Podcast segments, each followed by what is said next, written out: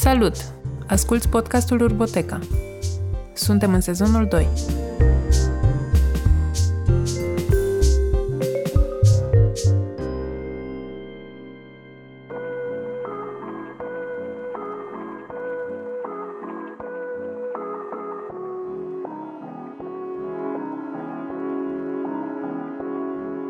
Salut, suntem la Faber în Timișoara, pe malul Begăi. Astăzi povestim cu echipa FOR. De față sunt Oana, Simina și Maria. FOR este colectivul de arhitecți care este partener în ecosistemul Faber. Arhitecți care au decis la un moment dat să își dezvolte afacerea dincolo de limitele convenționale ale profesiei și au o ofertă mai mare de servicii pe care le desfășoară în spațiul și ecosistemul Faber. Salut, fetelor! Mulțumesc că v-ați luat din timp să vă vedeți cu noi și să vorbiți cu mine în cadrul ăsta foarte fain la voi. Salut! Ne bucurăm să facem parte din colecția de podcasturi uh, Urboteca. Vă urmărim și admirăm de mult, așa că atunci când se întâlnesc mai mulți arhitecți să pună lumea la cale, e mereu un prilej de bucurie pentru noi ce sunt eu curioasă să aflu și ce cred că va fi interesant și pentru cei care ne ascultă să audă. Spuneți-mi cine este FOR și cum s-a hotărât echipa unui birou de arhitectură să inițieze acest demers, care are ca rezultat ecosistemul Faber. Suntem un grup de nouă arhitecți Mă rog, Dani e arhitect software, dar ne place să ne prezentăm așa pentru că pentru noi arhitectura este un mod de a gândi care nu se oprește la clădiri. Uh, dintre noi nouă, o bună parte am colaborat înainte în grupuri mai mici, pe diverse proiecte de arhitectură, dar și pe altfel de proiecte. Despre unele probabil că ați auzit, anuala și apoi bienala de arhitectură timișoreană, simpozionul Light Edu, Lână și Beton, Living Plus a 3D Printer, Unde locuiesc eu sau Upgrade My City. Practic, primul nostru proiect comun este FOR și strategia pentru acest uh, atelier, pe care am vrut să-l imaginăm ca pe un alt fel de atelier de arhitectură, în care calitățile și competențele fiecărui membru al echipei se pot uh, completa reciproc, explorând, de fapt, uh, alte teritorii uh, și alte tipuri de profesii. Practic ne-am propus chiar de la început, uh, unul dintre obiectivele noastre a fost chiar ăsta, să construim și să creștem foarte bine echipa, căci uh, una dintre lecțiile foarte clare ale experiențelor noastre anterioare, colaborând în proiecte așa diverse, a fost uh, faptul ăsta că lucrurile bune se fac în echipe bune, împărtășim cu toți această valoare și contribuim activ la consolidarea ei. Astfel, într-un fel, FOR este de fapt un proiect despre echipe și despre a colabora. Ne-am dorit de la început să arhitecturăm un ecosistem pentru profesioniștii creativi, unul în care aceștia să poată lucra cu spor, să poată prototipa, să poată învăța și coopera, ajucând astfel la idei și proiecte pe care singuri uh, nu ar fi avut capacitatea să le realizeze. Și dacă na, vă întrebați până la urmă care e totuși rolul arhitecturii în uh, toată povestea asta, ei bine, în primul rând, uh, acela de a genera cadrul în care povestea asta se desfășoară, și apoi, și nu în ultimul rând, deci asta e o parte destul de importantă, de a se lăsa contaminată ca parte din acest ecosistem, de beneficiile creative ale comunității pe care ne-am propus să o consolidăm, dar și uh, de cele financiare ale uh, structurii astea de servicii pe care ne-am imaginat-o. Suntem destructurați în patru piloni, uh, spațiu, formare, design și arhitectură, și gestionăm această structură cu ajutorul unui microsistem care distribuie foarte clar rolurile membrilor echipei și în același timp conține o serie de instrumente care ne ajută să beneficiem la nivel de echipă de beneficiile colaborării dintre noi, respectiv de beneficiile cumulate ale creativității la nivel de grup. Sună așa destul de complex și de complicat, dar um, la fel ca orice alt proiect de factură asta, și proiectul nostru, dincolo de partea asta de strategie, a început de fapt cu procesul um, de căutare al unui loc în care toate lucrurile astea se desfășoare și bineînțeles că am început de la un loc mai mic, imaginându-ne că vom crește treptat, așa cum este și firesc. Dar uh, frământând uh, și amestecând partea asta de vizite de șantier, de uh, locații, cu construcția de business plan, Ne-am dat seama că aveam nevoie, de fapt, să fim parte dintr-un loc mai mare și dintr-o comunitate mai mare pentru a ne putea atinge obiectivele pe termen lung. Și așa am ajuns, de fapt, să ne spunem și prezentăm povestea Cristinei și lui Val Mureșan, cu care am colaborat în cadrul proiectului Upgrade My City uh, și care știam că își doresc și ei să contribuie la nivel de comunitate și erau deja foarte implicați în uh, diverse proiecte semnificative pentru acest oraș pe care cu toții îl îndrăgim. Lor le-a plăcut foarte mult ideea și am început astfel să căutăm împreună spații și să ne imaginăm ce am putea să facem împreună. În procesul ăsta de căutare al unui spațiu comun, ne-am întâlnit cu echipa de la ambasada, care și ei făceau același lucru, își căutau un spațiu în care să se relocheze și așa a început, practic, construcția ideii și a locului Faber. Ulterior, în proces, l-am invitat și pe Adrian uh, Erimescu să ni se alăture. Um, și așa, foarte pe scurt, uh, cam așa s-a reinventat FOR și a luat uh, naștere Faber. Deci înțeleg așa, s-a constituit echipa, v-ați alăturat oameni care vă înțelegeați bine, care aveți uh, valori comune, care aveți convingeri similare și aveați mai multe căutări dincolo de sensul propriu al profesiei de arhitect, așa cum uh, o înțelegem noi la un moment dat. Noi de aici, de la masă, nu o mai înțelegem în sensul ăla niciunele dintre noi, asta e clar. După căutările de clădire în care să dezvoltați spațiul așa cum considerați că aveți nevoie, ați ajuns în final aici, unde acum e Faber, și a trebuit să creionați o viziune pentru spațiul ăsta, care nu era nici cum așa. Cum s-a născut proiectul de arhitectură? Da, vorbind uh, strict de proiectul arhitectural, uh, practic am început uh, să privim contextul. E o abordare normală de la care considerăm că ar trebui să pornească orice proiect de arhitectură. Din punct de vedere urbanistic, Faber se află în mijlocul unui spațiu în tranziție. Conform viitorului pug al orașului, acest loc ar trebui, ar fi trebuit să se transforme într-o zonă cu funcțiuni mixte și deși au existat și există în continuare diverse discuții despre modul în care s-ar putea dezvolta acest ansamblu, clădirea Faber este în esență prima reabilitată. Uh, și speranța noastră a fost și este în continuare ca pe viitor uh, ansamblul Faber, de fapt, să ofere un model util asupra modului în care va evolua această porțiune din oraș și cartierul în care ne aflăm, de fapt. Um, dincolo de importanța sitului pentru istoria locală, ne-am asumat uh, cu extrem de, de multă determinare uh, acest fir roșu al continuității și al uh, recuperării, spre deosebire de un principiu care, din păcate, e destul de uzual, cel al tabulei rasa.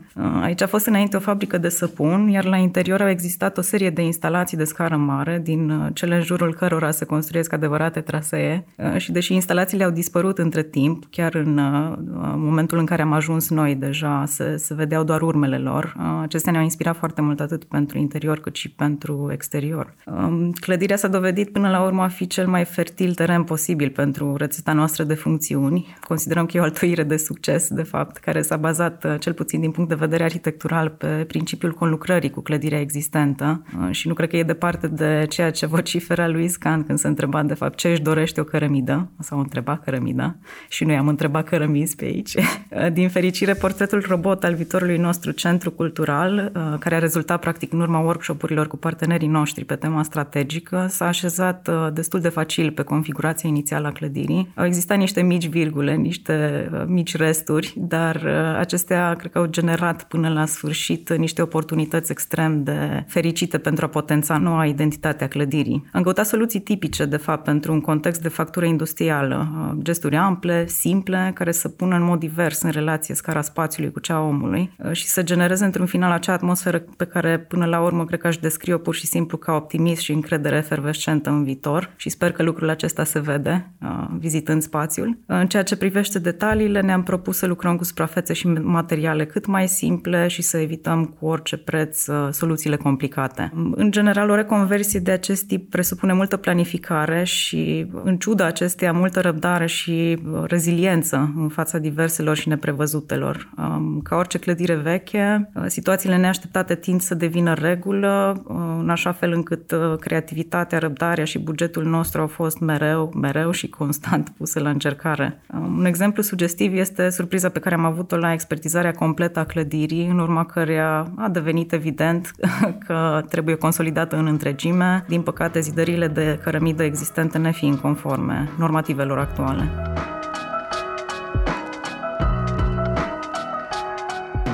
Surpriza asta a venit în care moment din toate etapele proiectului? Față de proiectul inițial, la un moment dat când ați început deja șantierul, după ce a fost autorizat într-o formă sau într-o fază foarte incipientă ați constatat uh, că... Suficient de incipientă încât să nu ne cauzeze probleme majore dincolo de suplimentarea de buget necesară, din păcate. Deci eram la, la începutul uh, șantierului. Practic, înainte de a începe lucrările efective, evident că am făcut niște expertize pe care am încercat să le, să le integrăm încă de la bun început, dar fiind vorba de o clădire existentă, e greu să intuiești aceste aceste lucruri, indiferent cât de clar văzător ai fi până la urmă. Și v-a influențat și calendarul uh, proiectului și da, execuției? Da, da, da. Decisiv, aș zice. Iar în ceea ce privește intervențiile concrete în uh, proiect, ar fi câteva uh, ce merită menționate mai degrabă decât altele. Un determinant pe care l-am urmărit cu bucurie chiar a fost relația cu Bega, pe care ai menționat-o mai devreme. Suntem pe Bega, un element extrem de important Timișoara în relația est-vest și uh, suntem într-un loc uh, care chiar dacă e în tranziție aproape de centru și într-un loc uh, destul de efervescent, iar relația cu Bega era o deschidere foarte importantă pentru proiect. În ceea ce privește fațada de la stradă care chiar înspre Splai uh, dădea, noi ne-am dorit inițial să o păstrăm, ne doream foarte mult asta ca element identitar, însă stadiul, uh, stadiul fizic prost al fațadei, dar și problemele energetice pe care le presupunea la momentul respectiv ne-au făcut să ne dorim în schimb să ne păstrăm elementele importante ale fațadei, deschiderile foarte mari, scara, simplitatea până la urmă și proporțiile. Uh, și cu ajutorul lui Ștefan Lucuț, în simplitatea asta, am desenat mare Faber pe fațadă într-un gest extrem de simplu, dar familiar în fabric, în uh, cartierul în care facem parte și pe, la care ne uităm peste Bega, comunicând astfel un pic cu fostele infrastructuri uh, industriale ale fabric. Iar în fațada asta simplă am ascuns de fapt o complexitate în relația pe care o avem cu Bega, întreaga clădire avea deschiderile astea mari de care vă povestesc, însă ele erau foarte înalte, uh, practic de la interior nu vedeai. Nu vedeai nici peisajul, nici apa, cu atât mai puțin apa și atunci un gest foarte firesc pe care l-am făcut, de fapt, a fost să coborâm uh, toate parapetele, păstrând uh, proporțiile, iar la parter am coborât parapetul chiar până la zero, deci relația asta cu vegetația și cu bega este chiar uh, nemediată de la interior, iar în plimbările pe care le-ai putea face pe mal, vezi de fapt până în uh, curte un fel de relație care până la urmă poate fi inclusiv considerată ca o invitație. Și atunci um, relația asta nemediată o vedem încă foarte valoroasă în uh, fațadă versus spațiul public ca și uh, pachet de funcțiuni noi în uh, spațiile astea deschise de tip industrial, uh, ele deschise uh,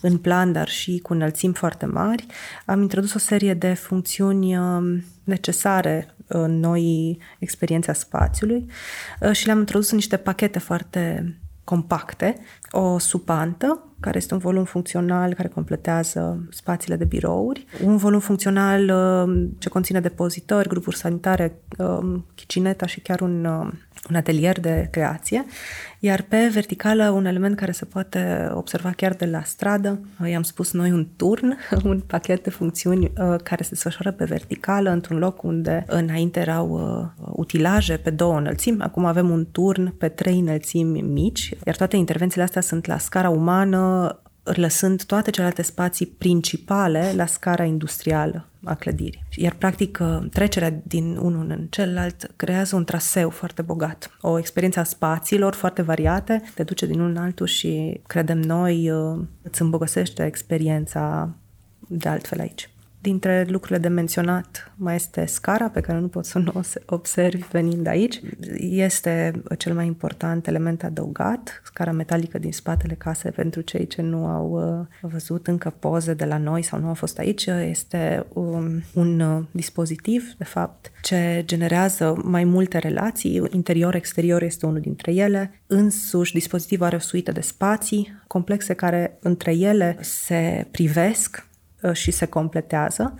Și mai este relația înspre curte a spațiului, a dispozițiului acestuia, care uh, curtea nefiind închisă, fiind parte din curtea mare a infrastructurii din care facem parte, guvernează peste limita curții, fiind uh, practic un element scenografic până la urmă, contribuie la activitatea din curte pe care am văzut-o în puținele luni din care, în care suntem deschiși iar uh, verticalitatea pe care o introduce, raportarea la scara incintei și multiplele posibilități de utilizare, toate fac parte din felul în care ne propunem noi să abordăm arhitectura și spațiile uh, urbane la diferite scări.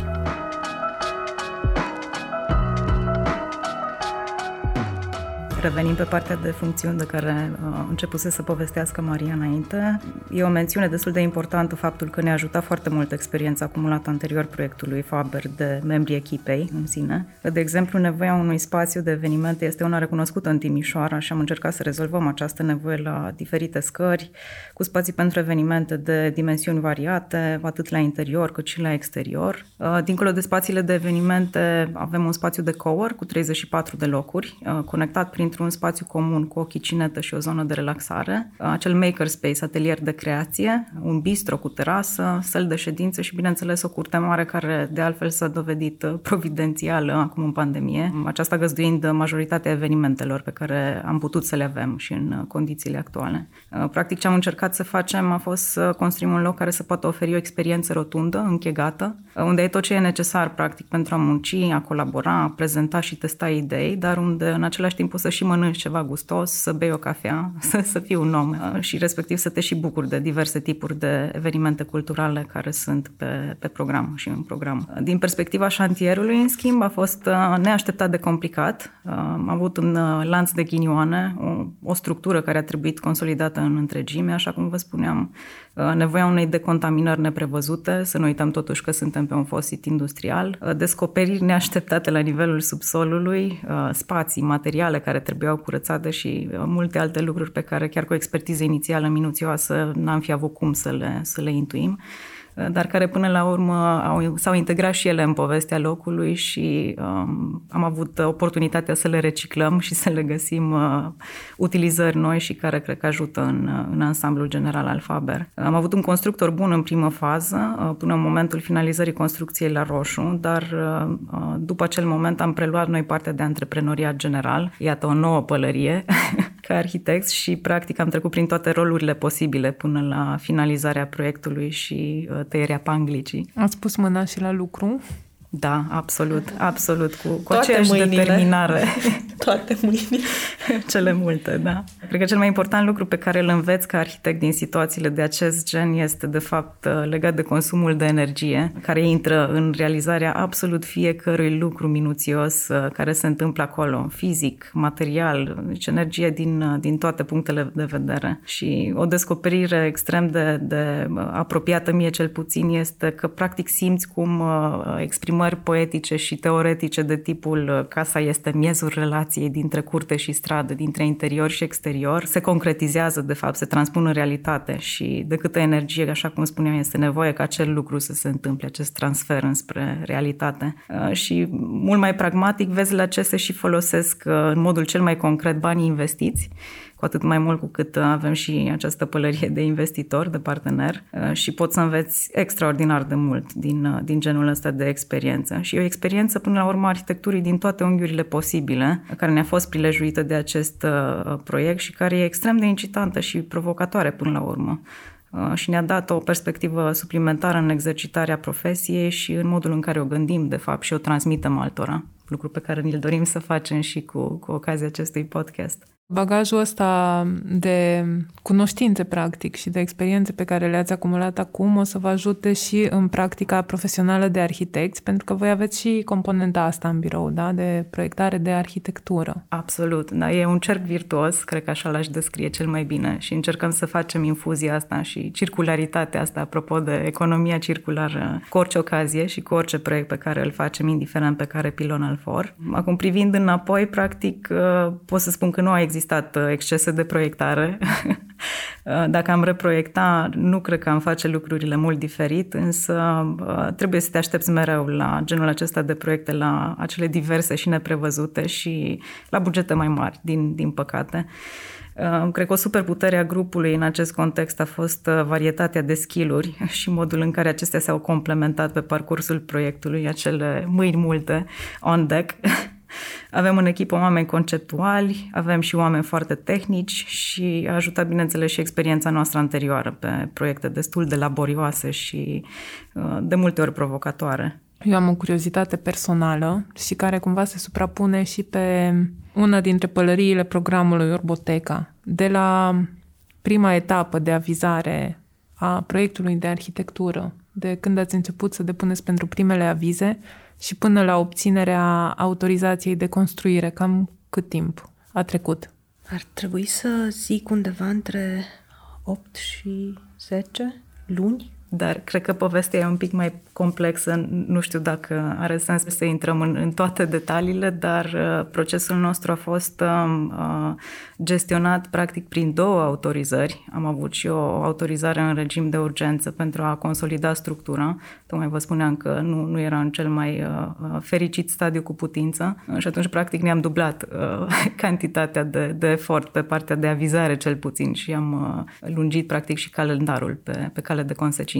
Dacă ar fi să spunem sintetic ceva, procesul de avizare n-a fost unul în mod special complicat, uh, numai că el în mod normal este unul, așa cum spui, uh, lung și anevoios, așa cum este el calibrat la noi. Înțeleg că se lucrează înspre a se digitaliza, înspre a se simplifica, înspre a se aduna niște baze de date astfel încât să nu umbli chiar în um, excursie pe la toate autoritățile dimensiunea casei pe care am lucrat este și una suficient de mare încât să ți se ceară foarte multe, dar este suficient de mică astfel încât raportul între efort și clădire să fie unul mare. Cam, cam astea ar fi lucrurile de spus despre asta. Um, dintre surprizele pe care le-am avut, cadrul legislativ ne-a permis să le înglobăm fără reautorizări. Colega mea, Simina, spunea de surprize pe parcurs, de lucruri pe care le-am descoperit. Ele au fost integrate în, uh, ușor în, uh, cu efort, bineînțeles, și cu planuri peste planuri, dar nu a fost nevoie de reautorizări care acolo, sigur, ne-ar fi încurcat, uh, amânat procesul.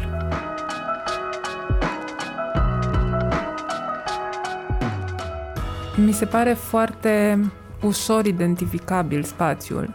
Odată pentru că fațada dinspre Bega are scrisul galben vizibil la scara întregii clădiri. Se vede Faber din mai multe poziții și e ușor să identifici, deci este un reper în zonă. Și pe de altă parte, pe fațada dinspre curte, avem scara de care spuneai Maria, care este un element foarte prezent și care leagă toate spațiile de la diferitele niveluri. Este un parcurs pe care eu l-am perceput cumva că poți să-l faci și exterior-exterior și în unele zone exterior-interior și din nou exterior, adică te ajută să parcurgi uh, spațiul în relația asta interior-exterior. Mă gândeam că poate puteți povesti un pic mai mult despre cum s-a construit proiectul scării.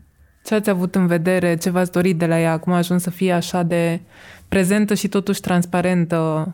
Desenarea noilor funcțiuni de care vă povestim, noi uh, și destul de variate, a venit cu nevoia de a menține conectate atât la nivel vizual, de hartă a clădirii, cât și la nivel de traseu, de parcurgere și folosire, cum bine zici.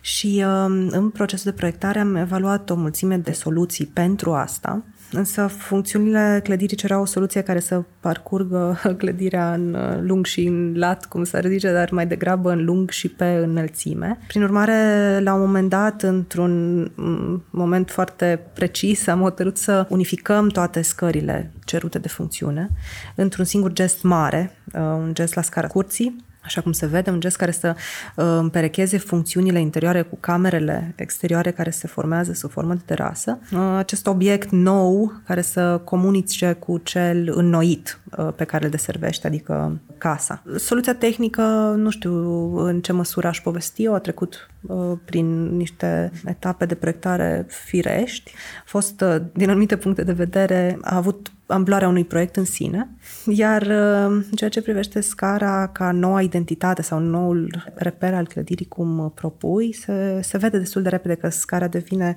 uh, subiectul poveștilor de la Faber, a fotografiilor de la Faber, uh, dar ce îmi place mie să subliniez este că este un reper ascuns, de fapt, pe care numai cineva care ne cunoaște, care ne-a vizitat sau care s-a interesat de noi îl va cita. Scara nu se vede de la stradă, Uh, nu se vede nici măcar din depărtare, de pe podul, de pe bega sau din piață, se vede doar după ce a intrat în curte. Practic cunoști scara odată ce cunoști locul și pe noi și din cauza asta este, zic eu, cu atât mai puternic ca narațiune în cadrul comunității Faber. Ați avut activități în curte, în cadrul Faber, pe timpul verii, nu? Anul trecut, în 2020 și în toamnă? Apoi ați inaugurat spațiul tot în 2020, dar în timp de pandemie. Cum v-a influențat asta configurarea spațiului de coworking?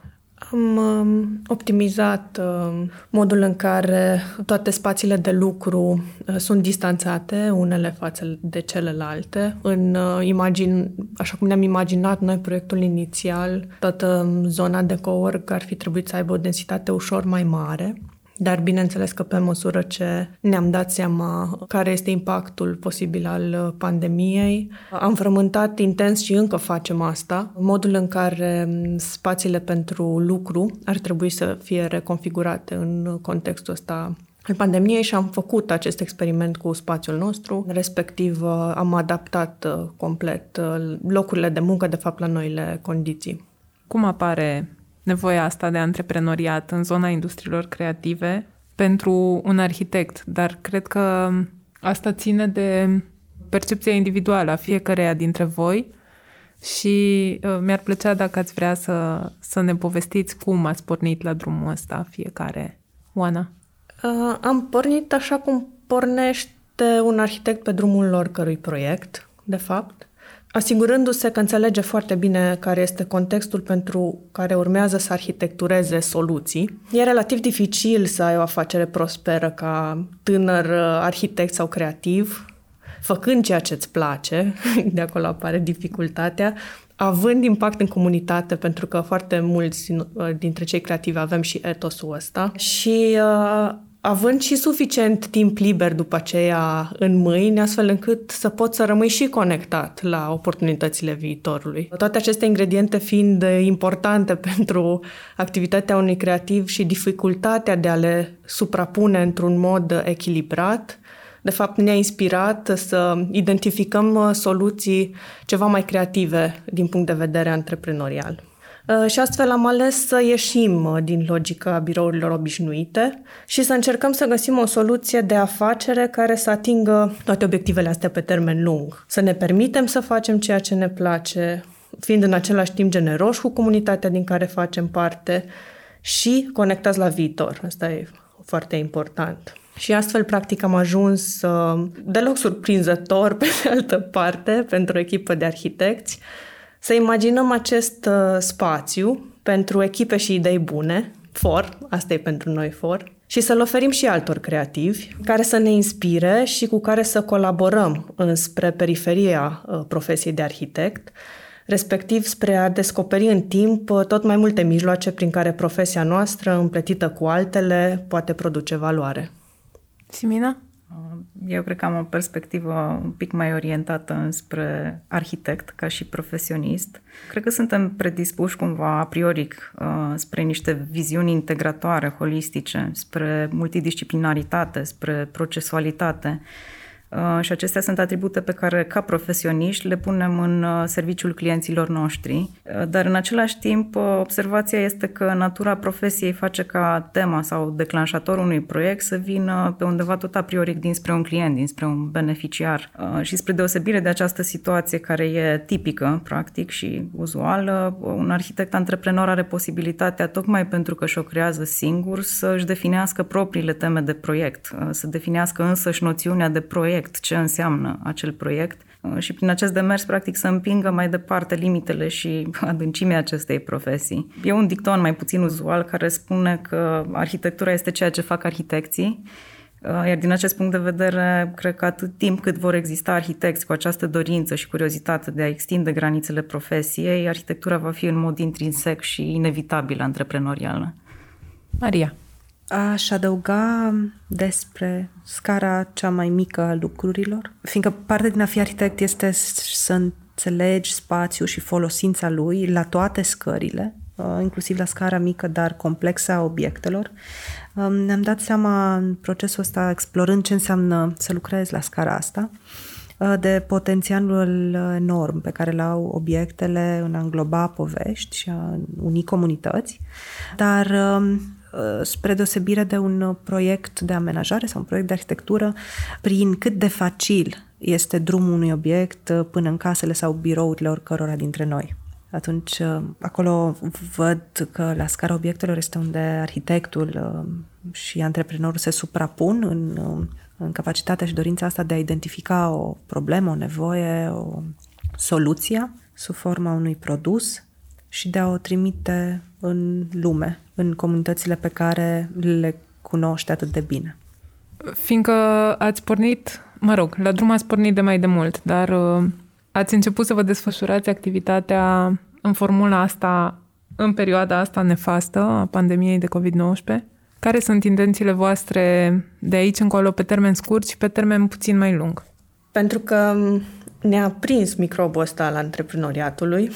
Ne străduim să îl împăcăm cât mai bine cu capacitatea noastră de a gândi strategic și de a imagina și implementa proiecte complexe și cu bătaie lungă, din nou abilitate poate specifică profesiei noastre. Astfel, lucrăm destul de intens la a calibra fluxurile de influență dintre cei patru piloni, atât din punct de vedere al conținutului, cât și din perspectiva dezvoltării capacității de vânzare a produselor și serviciilor uh, pe care le facem aici. Deocamdată punem destul de mult accent pe tema experienței muncii, respectiv pe cum o putem adresa în folosul comunității prin uh, produse și servicii complementare, de la designul experienței în spațiu, la procese de formare, produse care adresează problemele contemporane ale muncii remote sau servicii de reimaginare pur și simplu a spațiilor pentru muncă.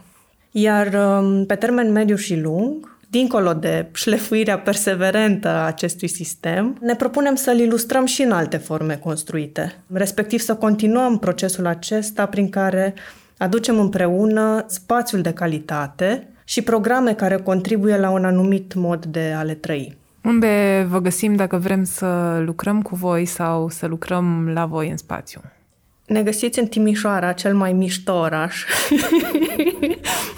Pentru că, bineînțeles, este orașul pe care am ales să îl uh, populăm cu idei bune, așa cum ziceam. Deci în Timișoara, pe malul Begăi, foarte aproape de piața Badea Cârțan, Deocamdată încă în uh, burta fostului complex industrial Azur, care urmează să vedem în ce se transformă în timp. Și pe internet? Pe internet pe f-o-r.ro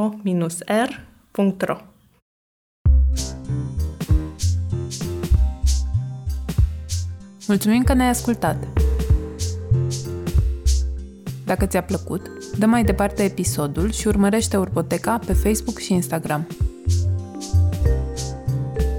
Urboteca Podcast este un proiect cultural susținut de Ordinul Arhitecților din România prin timpul de arhitectură.